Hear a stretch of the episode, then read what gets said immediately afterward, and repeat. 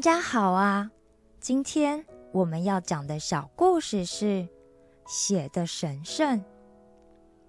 耶和华上帝在指示摩西传达有关赎罪日的条例之后，接着又对摩西交代了祭牲和生血有关的四种情况，并且也特别说明了血的意义和禁忌，因为。血是整个赎罪祭仪式的关键。当时在美索不达米亚生活的异教徒们，经常会用动物的血，甚至是把自己的儿女当作祭物，去向其他的偶像、神明来献祭，而这些都是上帝所不允许的。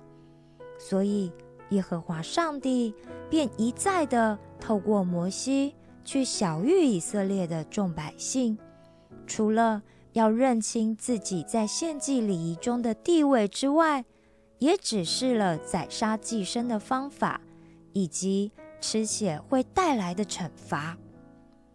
于是，上帝就对摩西说：“你去对亚伦和他的儿子们，还有以色列众人说。”我耶和华是这样吩咐你们的：凡是以色列家的人，都不可以任意流动物的血，因为人和动物的生命都是我耶和华所赐的，所以只有我握有那生命的权柄。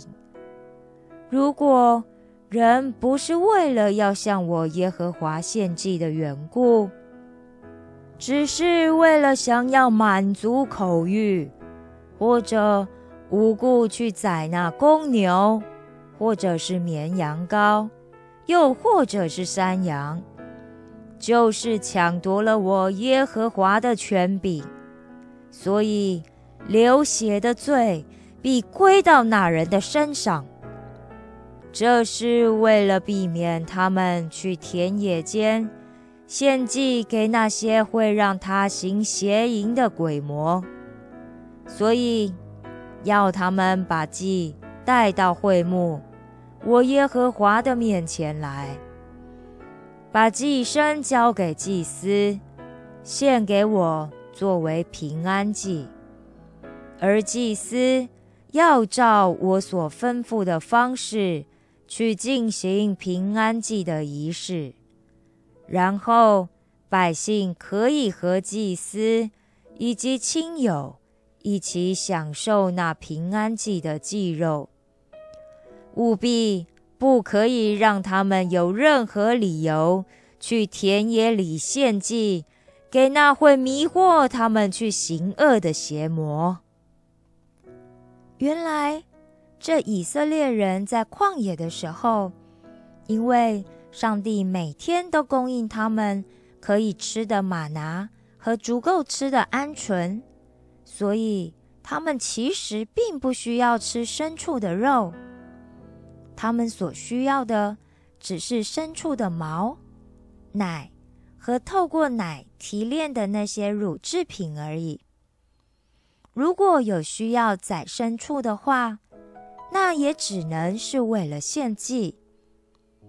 当百姓向耶和华上帝献上了平安祭，就会从上帝那里获得祭物，然后可以与祭司、家人以及亲朋好友一起分享代表平安的祭肉，并且宰杀供物祭牲的事也必须要由祭司去做，一般人。是不可以擅自做的，要不他就是触犯了耶和华的权柄，那个人就要算是有罪的了。他就与耶和华上帝的恩典隔绝，因此就必须要从以色列百姓的群体中被驱逐。上帝继续对摩西说。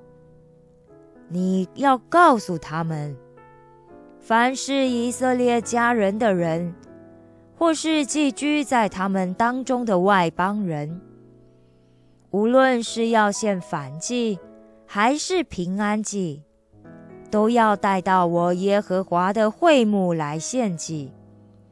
否则的话，他就要从百姓中给剪除。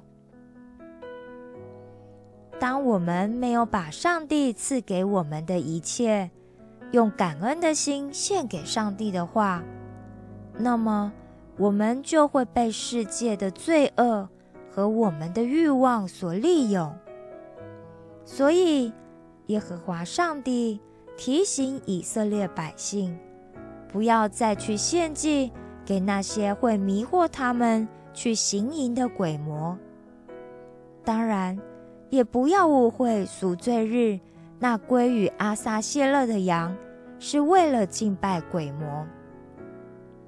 世世代代要记得的定例，就是不可以在耶和华上帝的会幕以外的地方献祭。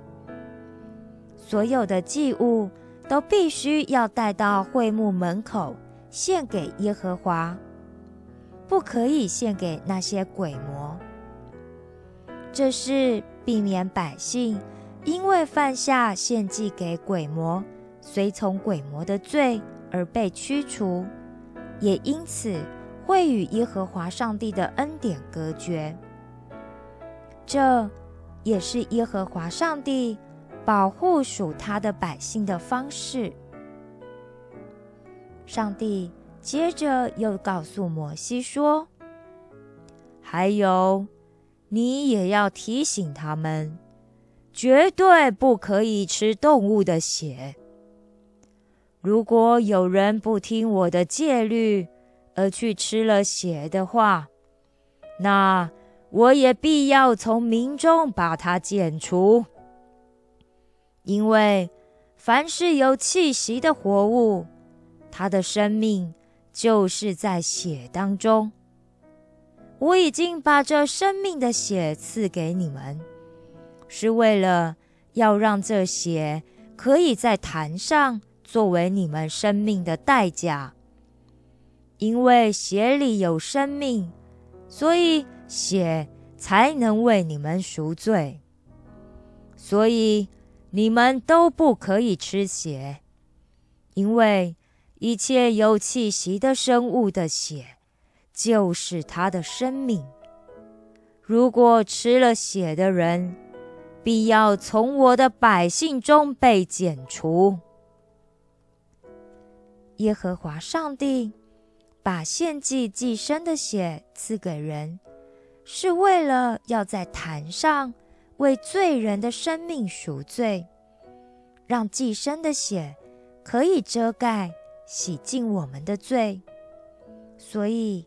才让无罪的生命代替了有罪的生命作为赎祭，但如果人又去吃了寄生的血的话，那就是藐视寄生血的功用，因为吃血就是吃生命，但所有有气息的活物的生命主权是在耶和华上帝。